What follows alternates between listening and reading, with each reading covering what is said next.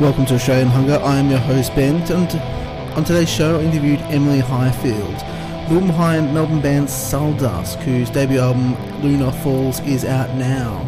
This was really exciting because she's been on my list ever since the show started. I was aware that she was working on an album and it finally came out, and I got an opportunity to talk to her, and that was really exciting because basically her music is right up my lane. I mean, Agalloch, neo-folk, black metal, that kind of stuff. I mean, that's basically my ideal form of music, or at least one of the one of the one type of my ideal form of music. So that soon. Before we get there, I want to talk briefly about a band called Batyushka, and I don't know entirely if I pronounced that right. I've tried to kind of look it up ages ago when I was trying to get their name right in my head, because they're Polish, and I've got no idea, but that's that's about as close I think I'll ever get. The reason I'm talking about them is, unfortunately, there's two current versions of the band. One contains a founding member and guitarist, and the other is led by their former vocalist, if you consider that founding member and guitarist band the legitimate band.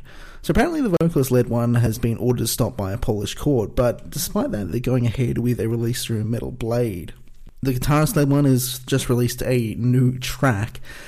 So th- there have been many circumstances in which bands are going on two different tracks based on two different sets of members. I don't think I've ever seen one which is going so clearly side-by-side parallel, where both are actually working on music which is going to be released, which is really odd, but it's it's kind of sad to see these splits, these divisions between members. And though not all are as extreme as this, we do see a lot of disagreements, clashes between members of bands, and it's really sad to see, because I guess it's inevitable, because people that are passionate and creative are going to have these kind of clashes if their visions don't quite meld.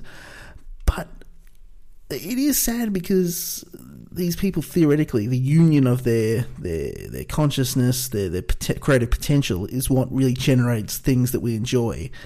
And it's unfortunate to see them not get along, or at least not continue to put out creative music in the way that we really want to see. You know, obviously bands split up, members quit, you know, there's good reasons for that. When But when members are continuing to put out music, but they have to split up and they're just basically working on the same thing, that is quite a sad thing to see. Uh, it's really unfortunate, but not, not surprising.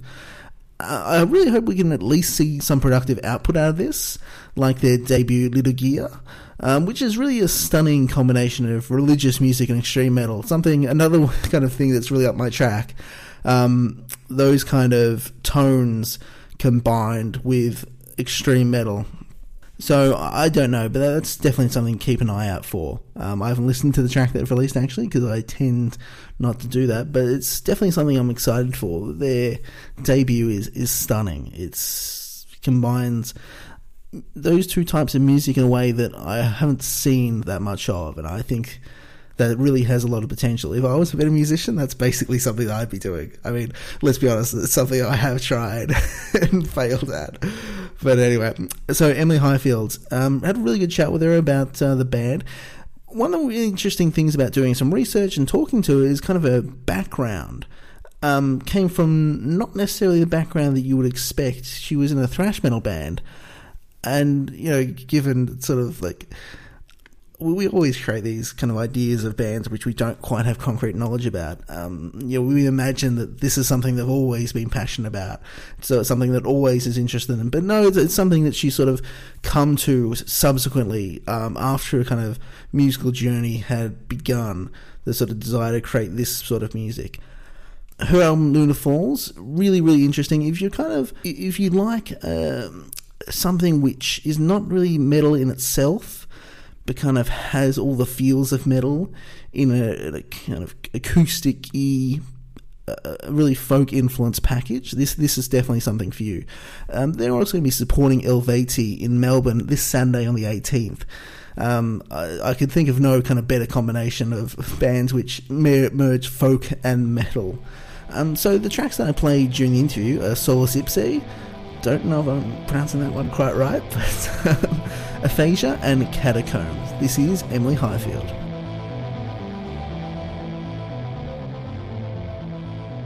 So I want to kind of go back to the beginning, kind of get a feel for you as more of a musician, then we'll slowly transition into Sulldusk, then the album.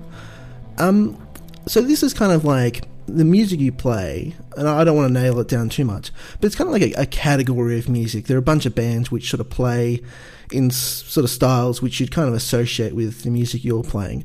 When do you kind of get into this type of music?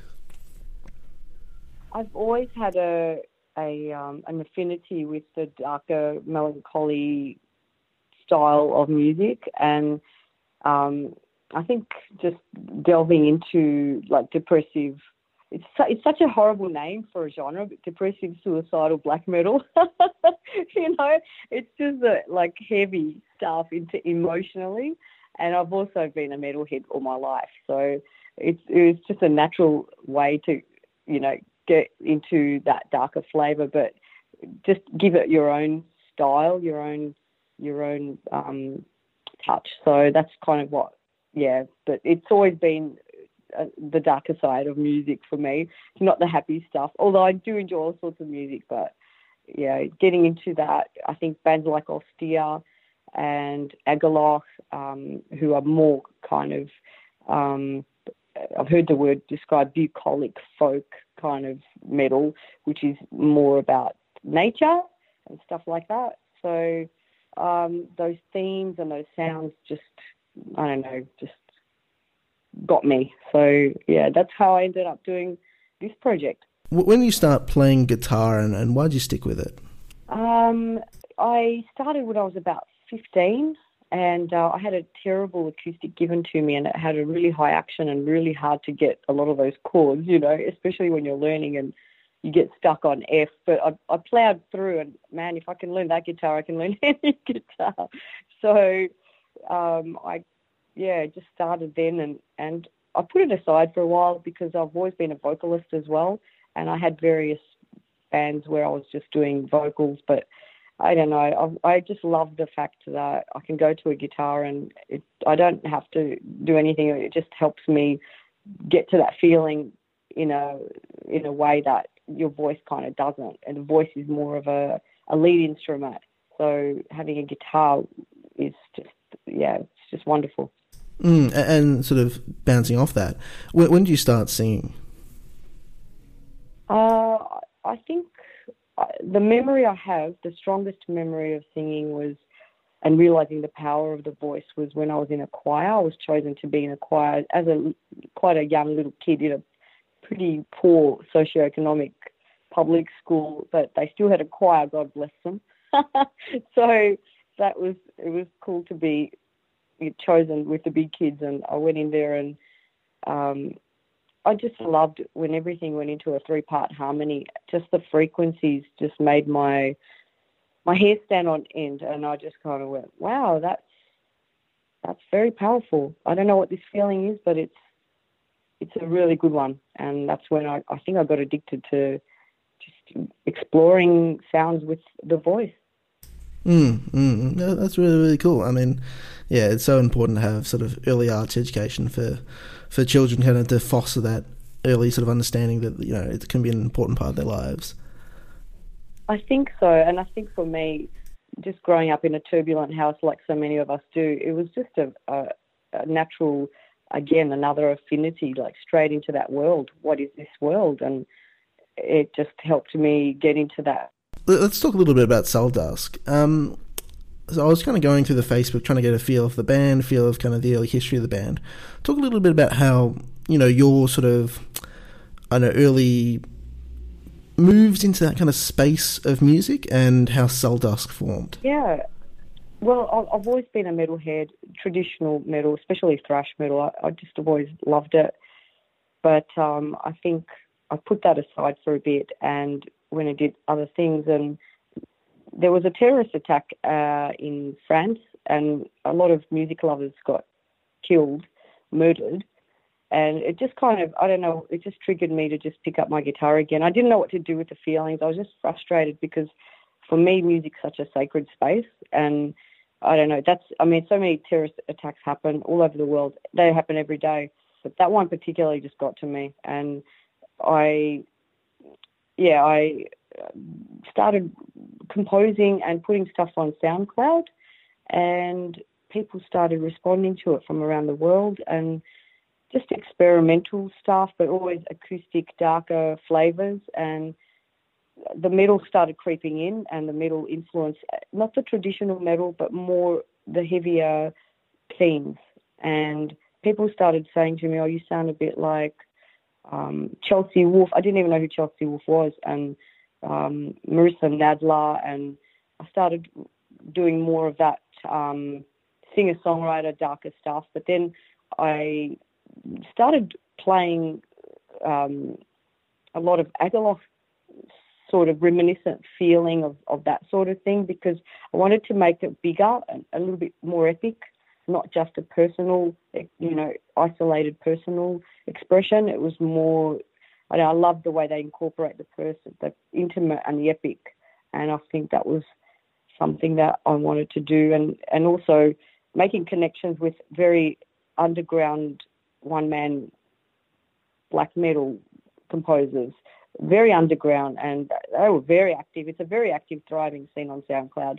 People who just do it for the purity of expression, and they really inspired me. And I started working with one guy called Skigef Figura. His real name's Brian Murphy, but that's his persona. And we just we just um, clicked musically and would swap ideas. And he he just had mad acoustic chops, and I just went, wow. That's just amazing, like beautiful arpeggiated strings. And yeah, it was, that's kind of how it emerged. And then I started delving more into that, and I was listening to a lot of atmospheric black metal, a lot of the third wave stuff, which is very washed out vocals. Um, and I knew that I needed to take it, I needed to expand it. I didn't want to just do clean vocals. I, and I did it back in the olden days. Um, in my thrash days, I would be experimenting with a lot of the harsh vocals as well. So I came back to that, but in a different way, and and yeah, here we are. Mm-hmm. Where did the name Sulldusk come from? Um, I wanted something original, just that that way it wouldn't clash with anything else, but I wanted the sounds to be almost um, reminiscent of certain words. So I guess um, soul is soul, I, the closest thing to soul, and then dusk, well, we know what dusk is. And uh, when I did a, a Google, I uh, came across one obscure reference to, um, it was Dun- uh, Dungeons and Dragons reference to um, a lost tribe of elves. So I liked that idea of the um, the lost tribe of wild elves, and also the idea of dusk as being um, just that time of day which is between light and dark. And I think that's what I like to play with, like sound-wise, and that's something that, that's fascinating. It's also a time of transience as well, so you're going into something different. So I just, I don't know, all those things kind of, those words, those sounds meant something. So, yeah, that's the deeper meaning behind it.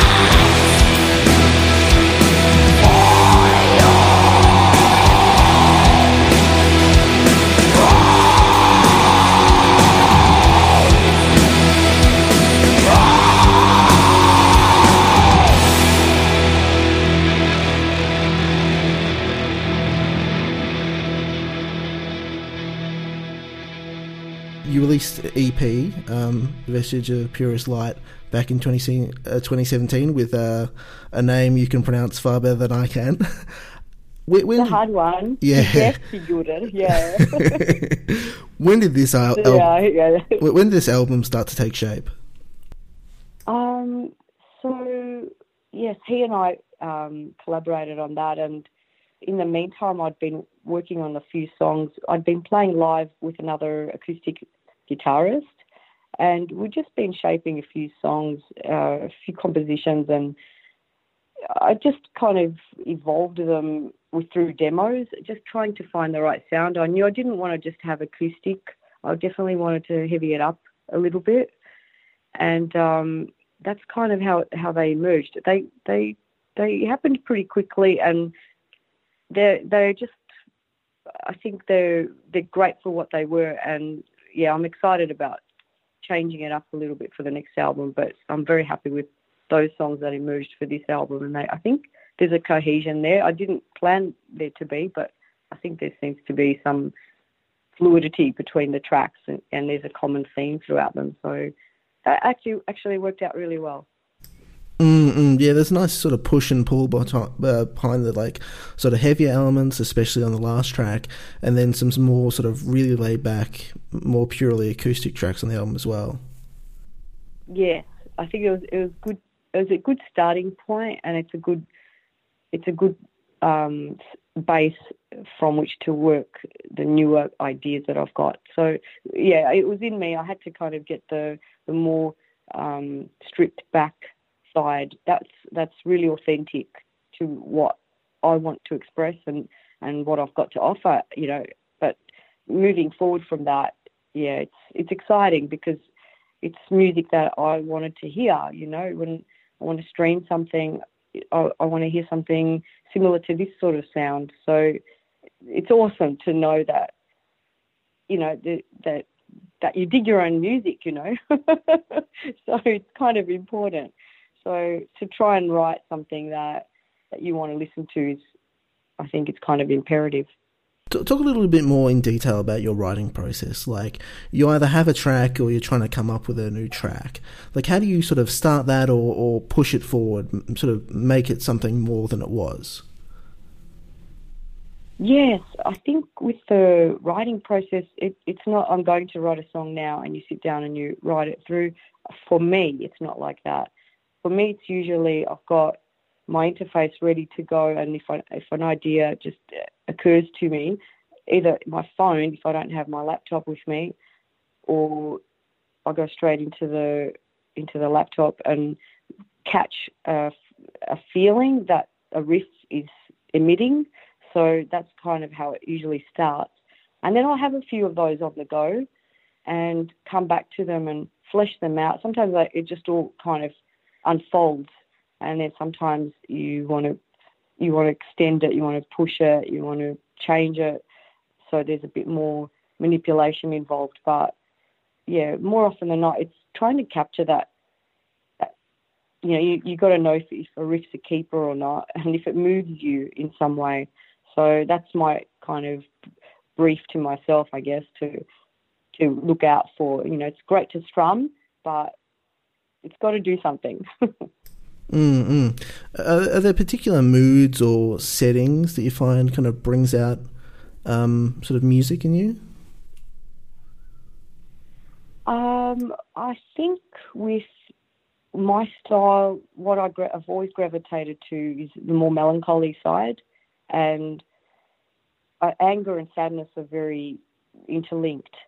So those emotions are Um, I think where I find it most natural to express. And also, you know, a lot of the post-metal, post-rock stuff that I listen to, there's always like a little bit of poignancy involved. Like, it's like you, it's a feeling of, uh, you know what the truth is, but you don't really want to know.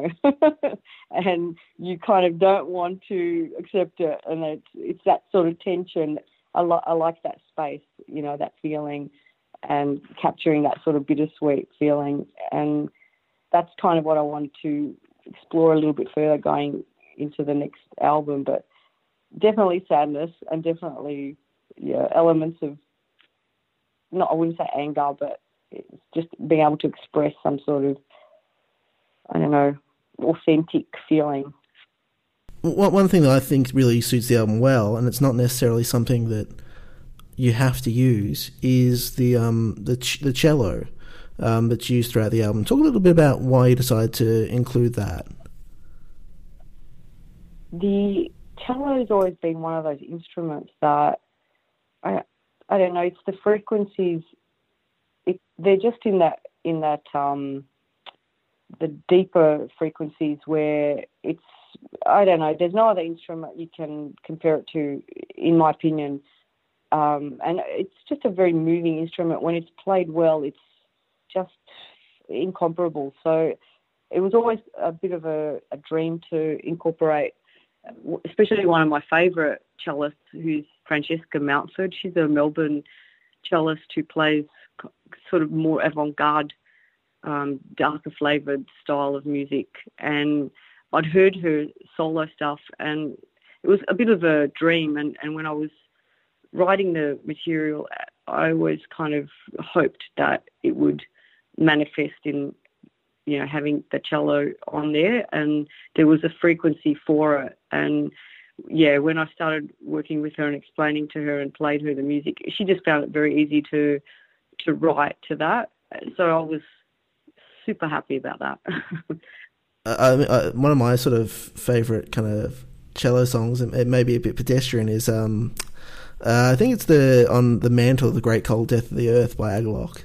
Just that I think the, the cello kind of perfectly complements the music and sort of adds that very thick, thick tone to it. That's so true, Ben. And I, I know the the track that you're referring to. I think it's um, oh, which track is it? Oh, it's the, it's one of the, yeah, it's definitely off the mantle, but it's the one that they have that cello, and, and that was that was definitely an inspiration as well. That was, uh, yeah, that was a mind-blowing track. It was always, it just, I think Agalloch really opened my ears to the possibilities of that style of music, and to, yeah, I think by u- utilising a cello on this recording, it was kind of revisiting that and wanting to honour that. Sort of uh, uh, looking at the sort of thematic, lyrical side of the album, talk a little bit about how you approached that. Uh, the lyrics seem to always be more secondary, I think, because the music is what seems to capture the feeling, and then I think by the writing of the lyrics, it's more about fleshing out that feeling. And for me, it's, there's always, I don't know, I gravitate to using a lot of nature analogies or metaphors or visuals. I don't know what you want to, what you want to call them, but I find nature very inspiring, and it's just a really um, familiar, secure, safe space for me, and I, I love to use those those images. Hmm. Um, so we're both from the, for anyone sort of outside the country, um, we're both from the state of Victoria, which has, um, you know, some sort of beautiful coastline, but also some beautiful um, sort of forests as well. Are there any particular places in Victoria, or maybe outside of Victoria, that kind of, I don't know, uh, particular interest, particular importance to you? Very much. I live close to the Yarra River, and um, even though it's, you know, by European standards, you know, they claim our river's muddy and dirty. I love the, the dirty muddiness of it. I don't like the pollution side of it, and that that really edges me out. I'm, I'm get very upset about the the pollution that would cause the river through the city areas. But um, any chance I get, I will be down at the Yarra and just have a listen to the wildlife, and the bird life there is insane. It's wonderful. And we also get the fruit baths at night and during certain seasons. And um, I also love Torquay. I'm a little bit of a surfer. I, I love going playing in the waves. I'm a terrible surfer, though, but I love being in the water. And there's um, Surf Coast is a place I, I just cannot get sick of. I just love going there every chance I get. And the mountains, the mountains. I love Don Valley and just Hillsville up around Dandenong. to Saffras and all those places, going on trail walks when I can. I don't get out there much now, but it's definitely a place, yeah, of um, grounding. Yeah. Very, mm. very important. One other thing that I think crops up quite a bit um, in terms of imagery in your, uh, your your lyrics is light, the sky, and, and celestial bodies. Talk a little bit about why those are kind of imagery that you like to utilise. Um, I, I think I think nature and our our earthly beauties are, you know, nature's beauties are just. They're just a touchstone for me. They're just a reminder of, of no matter what taints your life, what, no matter what grinds surrounded you, there is that that that untouched raw cycle of nature, and nature's harsh as well. And just to to accept that and to to see it for the transient beauty that it is. Although trees are pretty amazing, and yeah, it's it, it's just being in, I mean, I know the Japanese, they call it um, forest bathing, you know, and, and it's so true, because you, you can sit for even fifteen, twenty minutes just to, around trees and plants, and there's just such a, I don't know, there's such a power in that, and, and the peace and the tranquility that that can give us as humans, and we forget to connect with that.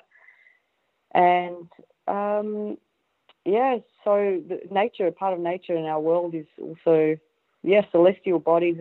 The moon, I'm a little bit attuned to the moon. I don't know if it's a female thing, but I always notice where the moon is, and, you know, the power of the moon, and the word lunatic comes from moon. Did you know that, Ben? I did.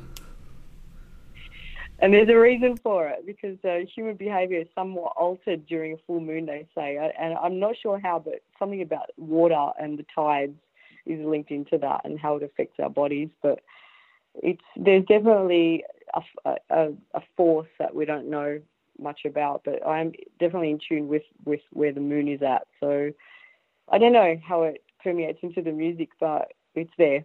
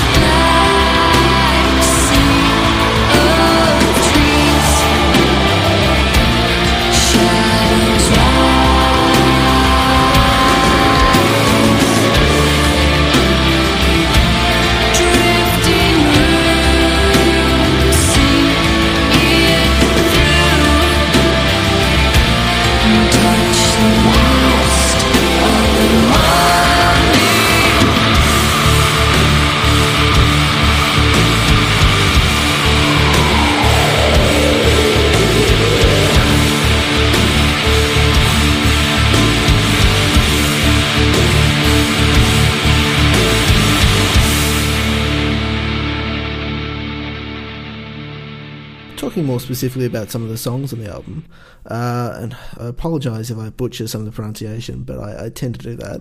Um, uh, so feel free to butcher away. So Drogue or Drogu or... No, would you believe it's just Drogue, that one? Oh, just cool. Drogue. I got it the first time. Um, so that was featured on Vestige of Purest Light, your E P. Um, what, what, uh, there was the three songs on there. Why did you want to include that um, from the E P onto the oh, album? That was the first song that Brian sent me that I just went, wow, that's super special. And it was just, it moved me, you know, that thing I was saying about it's got to move you and make you feel something, and I could just hear the theme and it just resonated. Uh, and then uh, he sent me a couple more, and it was, again, it was the same sort of theme, you know, being the outsider, being on the edges of society, and um, or like being ambivalent about humans, you know. On one hand, you, I guess you're a betrayed idealist, and yeah, the theme is pretty much uh, black metal. Traditional black metal is very much misanthropic, but I think that's born out of anger and frustration, and there's definitely a, a bit of that in the themes that I explore as well, because humans are so capable of such goodness, but it seems evil, evil reigns the lands. Sovereign Shrine's last track is the longest and heaviest song on the album. Talk a little bit about that one, um, sort of why, and it's a bit longer, and sort of your your approach to it in terms of kind of incorporating a more, I don't know, heavier metal approach um, at the end of the song. Um, Sovereign Shrines was the last song we tracked. It it just started off, I just wanted to um, start it off, it wasn't even a conscious thing, it just made me feel better, just playing with those chords, it just made me feel good. And then the little breakdown in the middle, it was just so so good to to slow it down and just slow the pace and the feeling, and then to build it up again towards the end and be able to, I guess, to me, the visuals more about um, a journey that someone goes through, and the start of it is meandering and and just going from place to place, and then the, the middle section's more about standing still, looking around, seeing what's what, and then the last section's more about embracing where you are and embracing your own power and goodness.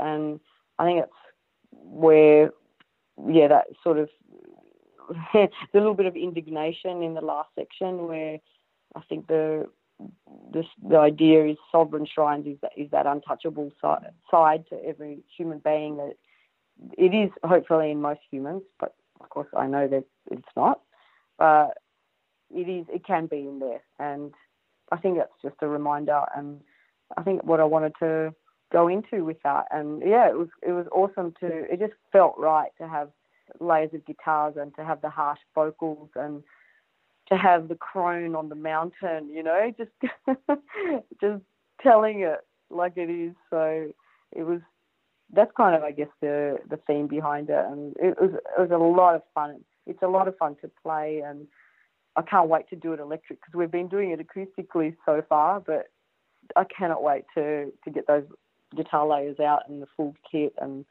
very exciting. Mm. Um, last song I want to ask you about, The Elm. Um, it's adaptation of another song. Why were you drawn to that song, and, and what's the story behind you wanting to uh, adapt it for the, for The Elm? I heard Sinking Ships on, I think it was SoundCloud, and it was someone doing a cover of it, and I, I just loved it. And then I, I delved into uh, the Trees of Eternity and listened to The Hour of the Nightingale, and I just fell in love with that album. I, I loved the the vocal the vocal performance was just so real and, and genuine and soft and and intense at the same time, and the instrumentation was just perfect for that feeling. Then I found out that Alia Starbridge had passed away, and it was just as the album was getting released, and I just Again, I just didn't know what to do with that feeling of frustration and, and the injustice of it. Someone so talented, creative, with just, I mean, this first album is a legacy of hers, but I know she would have had so much more in her, and just for that to be taken away was just so, it was devastating to see, and I, I just thought maybe I'll just pick up my guitar and just see if I can maybe do um, an, an epilogue, I guess, to it.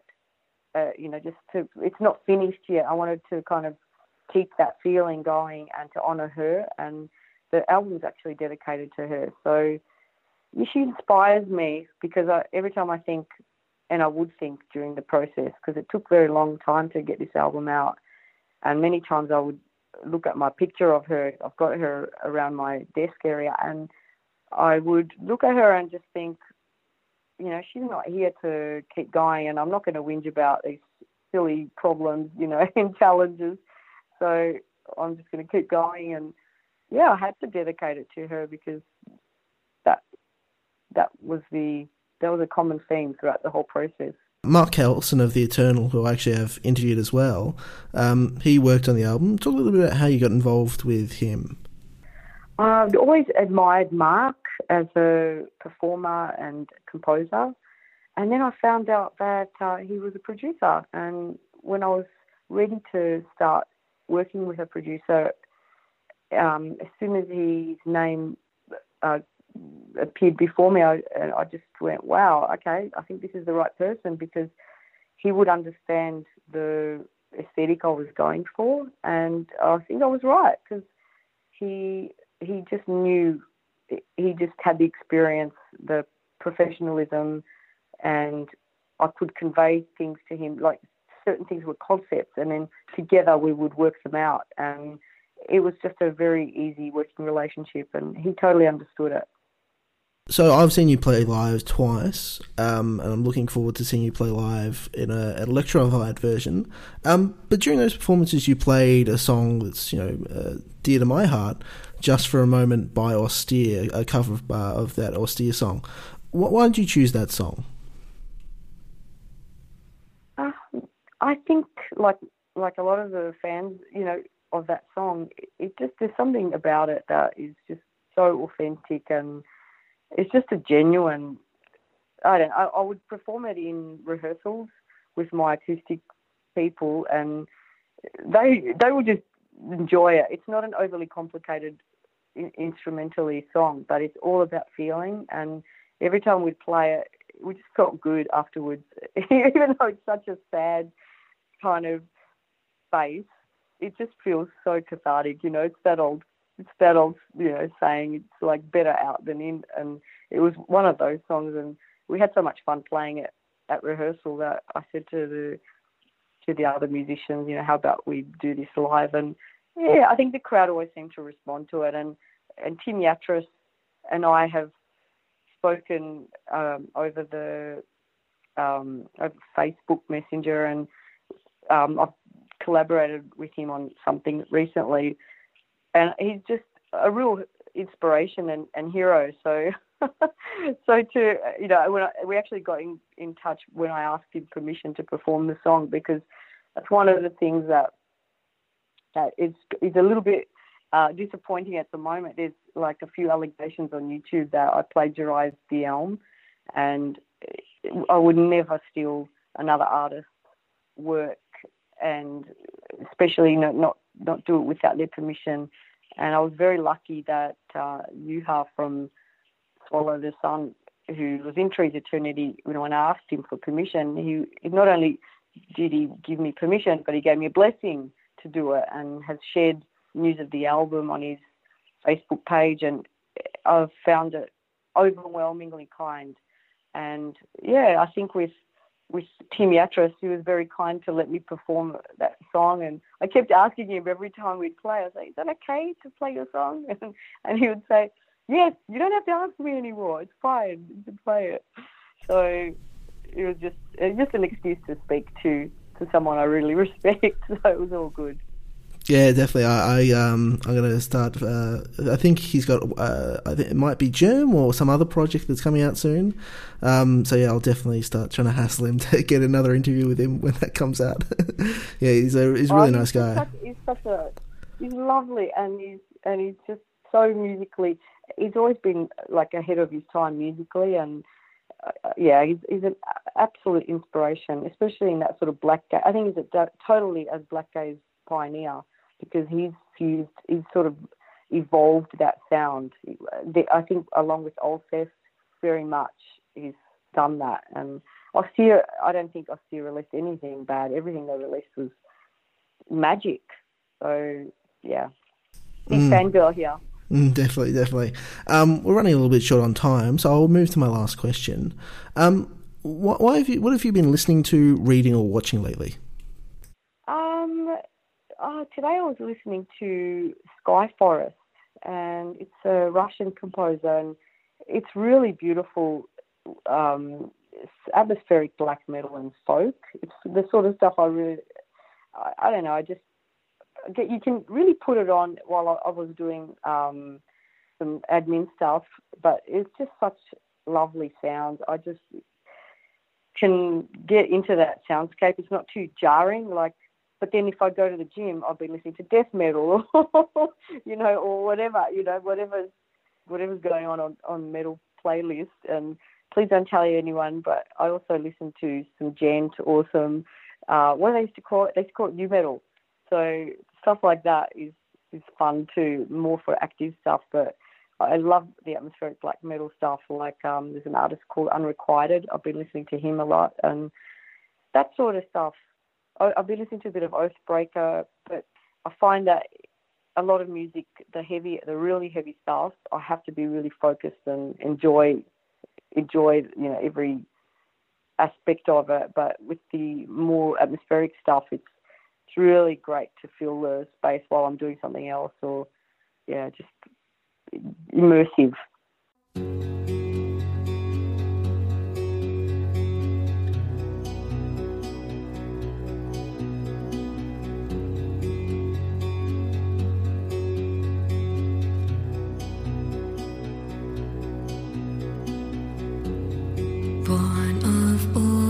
Storms and stars to come so far, seeking comfort in the dream. Behind your eyes, sacrifice stars to die, to survive.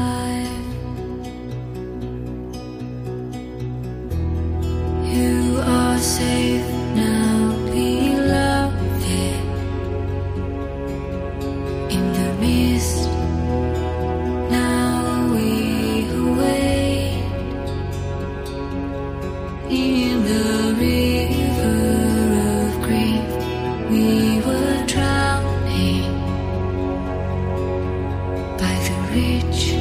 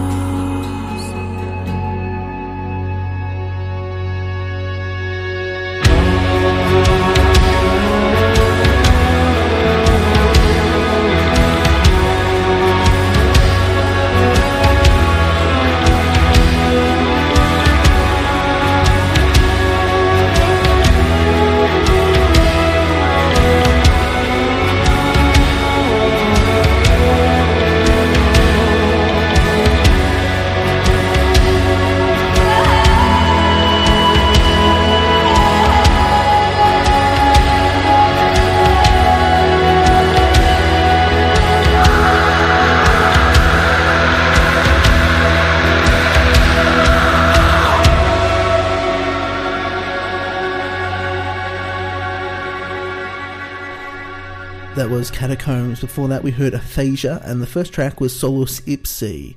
Um, they are all from the album by Sulldusk, Lunar Falls. Thanks again for Emily chatting to me. It's really, really been exciting to kind of tick that one off my list because it's been on there the longest. Before I leave you, I want to give you a recommendation for an album to listen to. This one is I'm Losing Myself by a band called, or really a one-man project called An Isolated Mind. You start off listening to it and you think, this is really interesting structure. This is structured really interestingly. It's odd, and I can't quite point, I can't quite nail down what it is exactly it's doing because I don't have the musical training. But you initially think, hey, this is going to kind of be a dissonant death metal thing, like Ulcerate or Convulsing. It goes very, very different directions. It has a lot of tangents in a way that means it's not quite an album which you would consider like, hey, it's a dissonant death metal, but it does other stuff. No, it's an other stuff album with a little bit of dissonant death metal, kind of technical whateverness in it. It has chamber music, synths, post-rock, ambient. In fact, it finishes with a twenty-minute ambient track. It's one of the more interesting albums I've listened to recently, and I really recommend you check it out. I think it'd be worth spinning a few times. Just maybe, I, I don't, not sure I quite understand it yet. I, I definitely like it, but I'm not sure I understand, like, what's going on here? Like, why is it so varied in a way that's not like an Opeth album where, like, they've got lots of prog stuff going on. They're kind of, there's kind of consistent tone, but this goes in a lot of different directions, and it is interesting to f- see them all pulled off so well. So that's I'm Losing Myself by An Isolated Mind. Um, if you want to get in touch with me, obviously you can. If you want to get in touch, you can hit me up on social media, AusHunger, that's A U S Hunger, on Facebook, Twitter, and Instagram. You can also send me an email, australianhunger at gmail dot com. Any comments, questions, thoughts. If you're a band and you want an interview, maybe we can set something up. But until next time, thanks for listening. Bye.